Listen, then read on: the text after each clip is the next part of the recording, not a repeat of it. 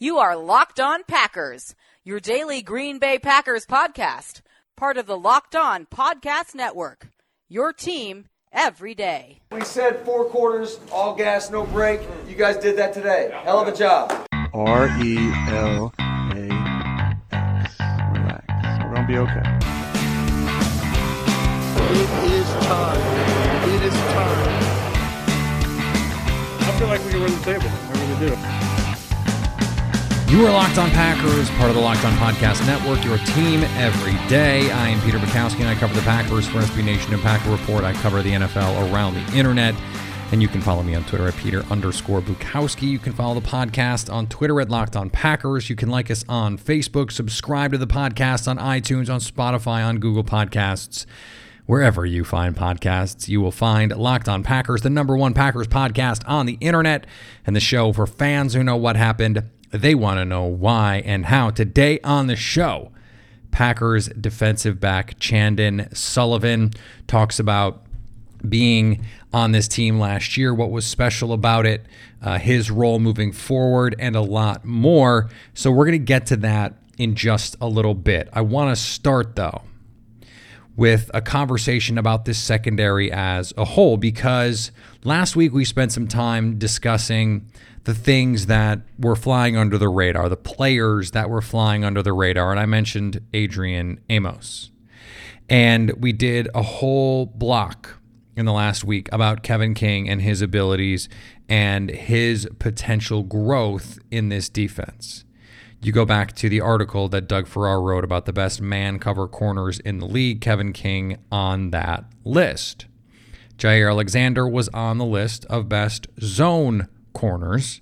Adrian Amos is all underrated. One of the guys that we talked about be flying under the radar as we head into training camp. And then Darnell Savage is one of those players everyone is already excited about.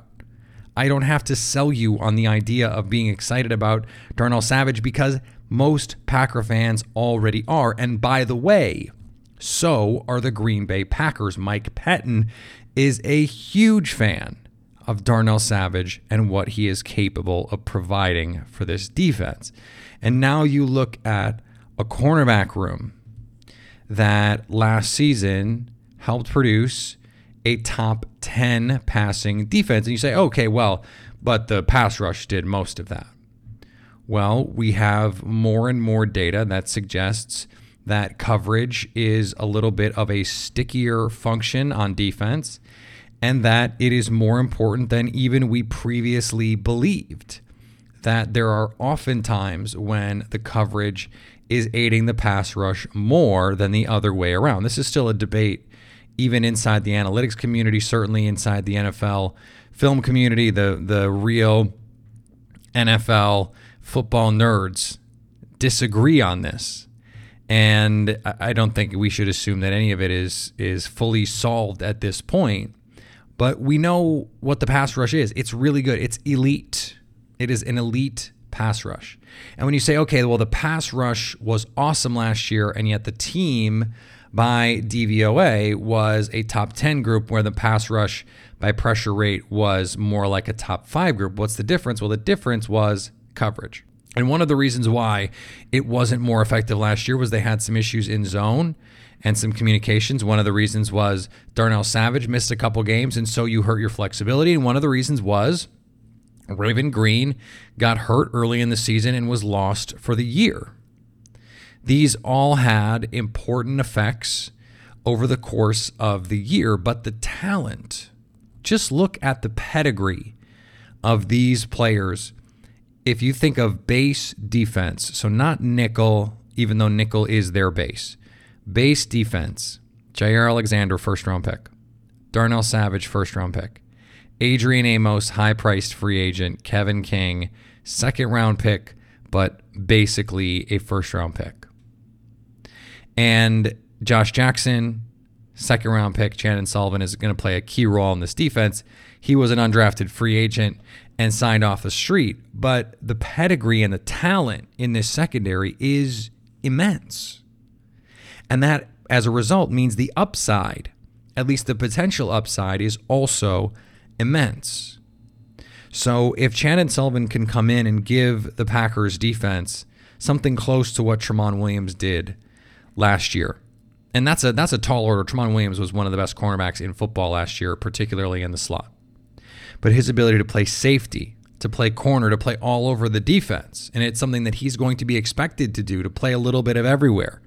He might be a dime safety, a nickel safety, might be a nickel corner. You might not know on a given play where he's going to line up because Darnell Savage might be in the slot and Chandon Sullivan might be deep, and it might be vice versa. And you might have them both on the same side of the formation, and you don't actually know which guy is going to do which thing.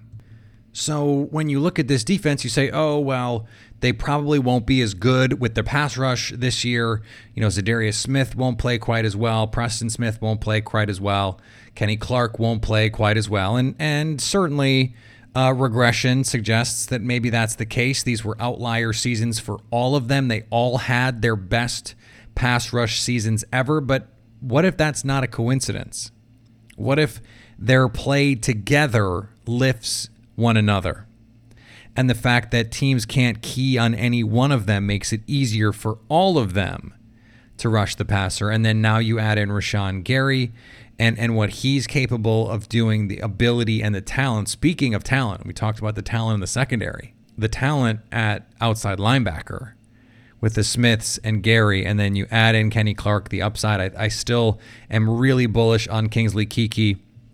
I think this front can rush the passer really effectively. Well, if the coverage takes a step forward, if the coverage is a little bit better, if Jaire takes that step from really good ascending player, if we are able to take away the qualifier, you know, we always see these lists best young players in the game, best players under 25 in the game.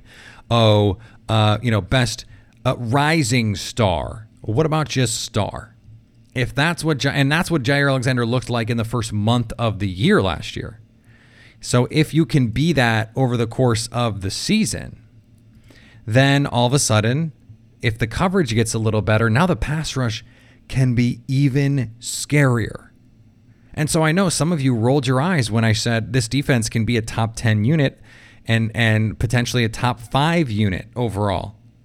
You you rolled your eyes. Some of you did. I know you did think about the talent, all of the investment that the the complaints around the offense that haven't been made. They haven't drafted a receiver. They haven't gotten these pass catchers. They haven't been able to effectively add tight ends. All of the complaints about a lack of resources allocated to the offense. Look at all of the pedigree that the Packers have on this defense now. And is it all great? In terms of the first round production and second round, third round, Oren Burks, third round pick, we haven't seen him on the field. Josh Jackson, second round pick, hasn't been able to carve out a role for himself. And it's not all beautiful. Montravius Adams, third round pick, can't b- develop a consistent role here. But then the hits, Savage, Alexander, the the high profile, high priced free agency, Kenny Clark, and and Kevin King still has the potential to be that guy. I mean, the book is not written on him. And it's something that can still happen for him. And if it does, the Packers are going to owe him a lot of money very soon. So, this this secondary has not gotten a lot of press heading into the season. And again, I'm press. Okay. I take partial responsibility for this. I mean, I can only control my show, but we haven't done a good enough job hyping them up. We haven't done a good enough job talking about the talent and what they can be. And I'm, I'm sort of going into the season going, why didn't we do that? And it's because we spent so much time talking about Jordan Love, and rightfully so. We spent so much time talking about what are they going to do at receiver, and rightfully so. It's not like we didn't have other things to talk about. But it's like we forgot this passing defense took a big step forward last year, and we focused on the run defense being bad instead. Again, not unreasonable because it's a glaring weakness. But this passing defense could take a step forward, and if it does, this defense can be even better than it was last year, can be a top 10 unit overall, can be a top five passing defense, and can be the kind of unit the kind of dynamic playmaking unit that can carry a team even when the offense doesn't have it going, which it did at times last year. Can they do it in a playoff game? Something we haven't really seen in the Aaron Rodgers era. A defense going out and saying, We own this game, it's ours. Maybe the NFC Championship game in 2010 is the best example. You can't really find it over the last few years. The defense has gotten, you know, a late stop here or there. They did it against Seattle last year. But obviously, you go back and you look at the losses, they're almost all on the defense, giving up something late. None of them are, oh, the defense just kicked ass and took names. No, this defense, though, has as much talent as any group Aaron Rodgers has had and any group that the Packers have had in a long time. And they have the ability to be that kind of defensive unit that takes over games, that stops opposing quarterbacks, that can go to New Orleans and give Drew Brees problems, that can go to Indianapolis and give Phil Rivers problems. And those are the kind of defenses you need in January when you're trying to win a Super Bowl. All right, let's get to my conversation with Chandon Sullivan. He is a Packers defensive back and is likely going to be called upon in a major way this season to contribute with or without Tramon Williams on the team. Uh, part one of this conversation is going to be used for a piece for Acme Packing Company.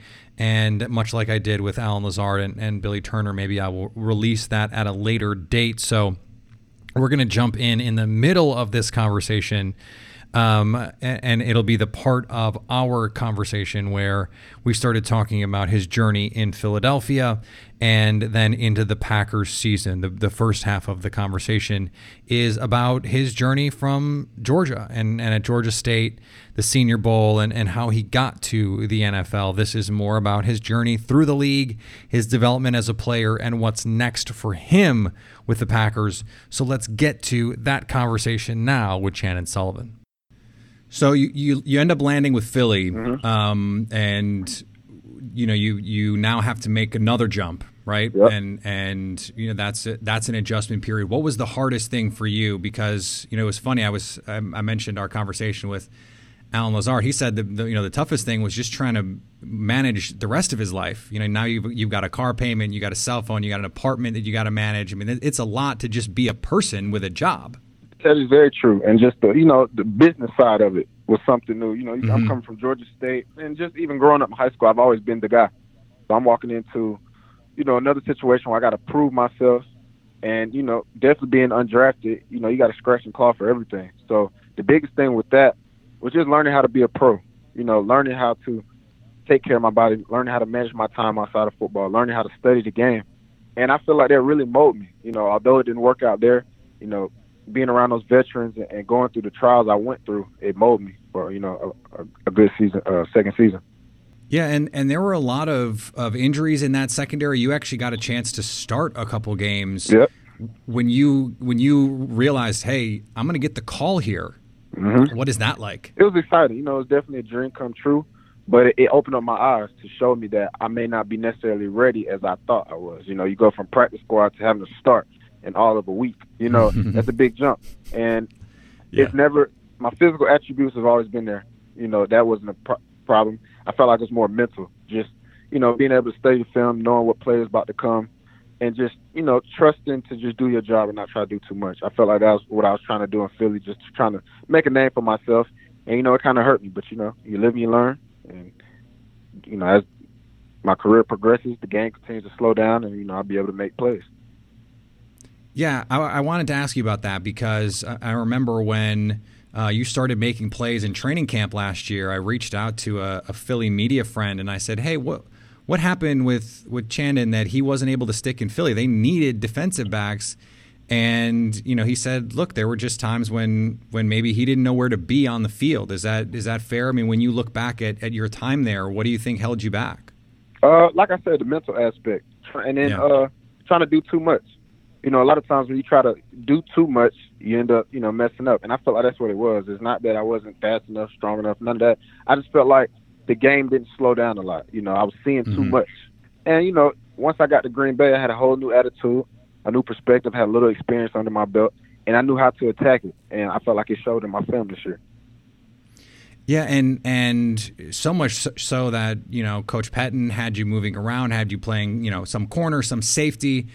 It seemed like they were just trying to find ways to get you on the field. So you get to Green Bay originally, and that was a normal offseason process. Mm-hmm. Um, when did you sort of get the feeling like, hey, this feels different. I feel more comfortable.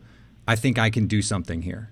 Um, I feel like what a lot of people don't know is I asked myself, how did I get to this point? And in mm. Philly, I more so just played corner. But if you go back and look at my film from high school and college, I moved around. Versatility is one of the things that suited me. So my, my, as soon as I got to Green Bay, my mind says I'm trying to make the team by any means necessary. So I told my DB coach like, look, I can play nickel, I can play corner, I can play dime, I can play safety, and they held me to that. So they put pressure on me to learn the playbook, and I did, and they threw me in the fire, and I was able to make plays, and you know I just continued to gain their trust, and I felt like that's the reason I was so, you know, successful this season is I, my versatility was able to show, and I was able to, you know, fit the missing pieces we had in the defense with you know certain injuries and stuff. So. Did you feel like in training camp that was when you started to realize it was slowing down for you? When did you? You mean you, you talked about the difference in Philly. So when did it start to slow down for you, and, and you started to see things a little clearer? I probably say training camp. You know, I went into OTAs. I had a strong OTAs. I was able to learn the playbook, and I gelled a lot faster in Green Bay versus you know Philly. And I, maybe that's because mm-hmm. of how young everybody is, and you know it's just so easy.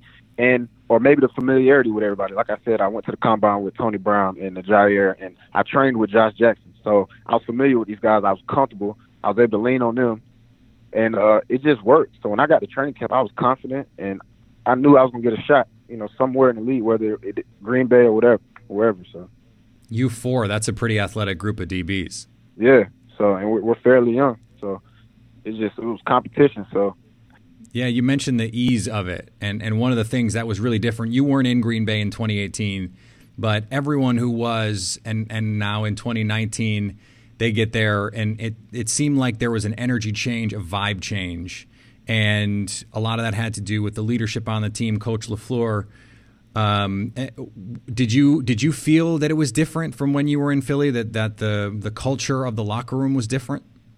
Uh, it was you know Philly, of course, they had a, a great coach that just came off a Super Bowl, but right. I just felt like the big. I'm not asking you to trash Philly, by the way. I just no, no, you know. of course not. Uh, it's all love for Philly, but I just feel like with co- our new coach coming and, and how young the, the balance of young guys and old guys, you know, the veterans, everybody was allowed to be themselves. You know what I'm saying? Nobody mm-hmm. felt restricted. And I feel like when you're allowed to be yourself and, and play with them amongst yourself, that's when you make plays and that's when you win. So that's the vibe I felt coming in, especially in our DB room. I gelled these guys day one, you know, hanging out with them outside of football, breaking down film. We are we're all young guys, just hungry, trying to you know win and be successful. So we we pushed each other every day, and it worked. I want to I want you to take me through as best you can remember the interception on Dak because to me that is one of the the plays of 2019, um, and, and it's it's I think one of the best plays of the season by anybody uh, especially with the Packers. Can you can you break that down for me a little yeah, bit? Definitely. You know, I, I, went in for nickel. Um, we was in a cover two set, and all week we told told ourselves we want to just disguise. You know, make Dak see something that's not there. So I walked up and acted like I was impressed, even though I was in cover two, and I just simply, you know, sunk back into my hook drop. And I kind of baited Dak into throwing into my area. I wanted him to make. I wanted him to think I was vacating the hook area and going to the flat but I knew, you know, I was athletic enough to get back to there if he threw it, and he actually threw it, and I was fortunate enough to make a play on the ball. So, you know, that's I felt like that was a turning point in my career, probably. You needed all of those jumping inches on that play. Every inch. so, you know, I I, um, I was going through the numbers, and I, I felt like you know, in the in the small amount of time that you were on the field, something like 34% of defensive snaps that that you really made an impact when you come out of the season, how do you evaluate your own ability to make an impact last year and, and what that was um, for you? Well, this just further builds my confidence. You know, I always knew I could do it. My thing was that I had to prove it to, you know, my teammates, my coaches, and, you know, the rest of the league.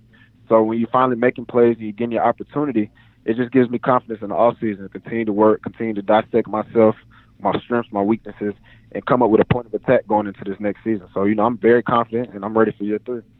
Did did uh, Coach Pettine or Coach LaFleur tell tell you anything as you're you know, at the end of the season, say, you know, hey, be ready for this. Hey, we'd like to see you, you know, do this or, or anything like that? Yeah, well, my role's pretty much been the same. They just tell me, Chandon, you know, you got a big opportunity coming up this season. Uh, you know, we want you to continue to learn the playbook in and out. You know, hold back into the secondary because you know we feel confident put you anywhere. So I'm prepared for whatever. Let me uh, ask about this offseason too, because it's been a whirlwind for a lot of reasons. It's been very weird for a lot of reasons. What has the the digital offseason been like as a player trying to get you know all of this information, still trying to get your workouts in amid a, a really scary and uncertain time? Uh, it's, it's it has its pros and its cons. Uh, yeah. I feel like the pros because OTAs were virtual. Um, the pace was slowed down a little bit. So now I'm able to learn the playbook from the beginning, from the inside out. Whereas last year at OTAs, I was playing catch up. So I felt like that kind of, you know, ben- I benefited from that. But on the downside, it's tough when you're not around, you know, your teammates. It's tough when you're not around, you know, other athletes due to, you know, a pandemic. So you just got to get creative, you know, working out at home, you know, make sure to run. So it, it's definitely hard and it, it teaches you self discipline. But, you know, I feel like it'll all pay off. So. Where is home for you right now? Uh, I'm still in Metro Atlanta area. This is where I train at, so the Gwinnett County area, Barrow County area. So, you know, that's that's where I'm been pretty much all off season. From a from a player's perspective, I mean, how do you how do you manage, you know, the the idea of playing at a time when there is so much uncertainty about, you know, public health and and your own health? Uh, I just focus on and control the things I can control.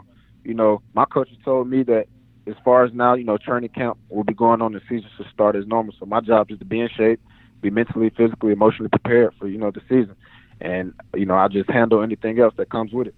All right, let me let me throw this scenario at you, and you tell me what you think. Adrian Amos, Darnell Savage, and Chandon Sullivan on the field, and either Darnell or Chandon can play in the slot, so Mike Pettine can disguise a lot of different coverages. How do you mm-hmm. feel about that? It, it can work. You know, all of us we can play anywhere in the secondary. So if you want to throw Darnell at slot and throw me in safety and vice versa, it doesn't matter. Or corner, it doesn't matter. We're gonna get the job done, and I feel like our coaches trust us to do that. Okay, I'm gonna I'm gonna I have two more here. So for you, as you set expectations for yourself, you said your your motto is is never be satisfied. What is a successful 2020 season for you this year? Uh, for one, staying healthy. Um, two, being a guy my teammates can truly, you know, trust on, as, as well as the coaches and the organization, and uh, helping my team get to the Super Bowl. You know, anything outside of that is a bonus, but that's that's a successful season to me.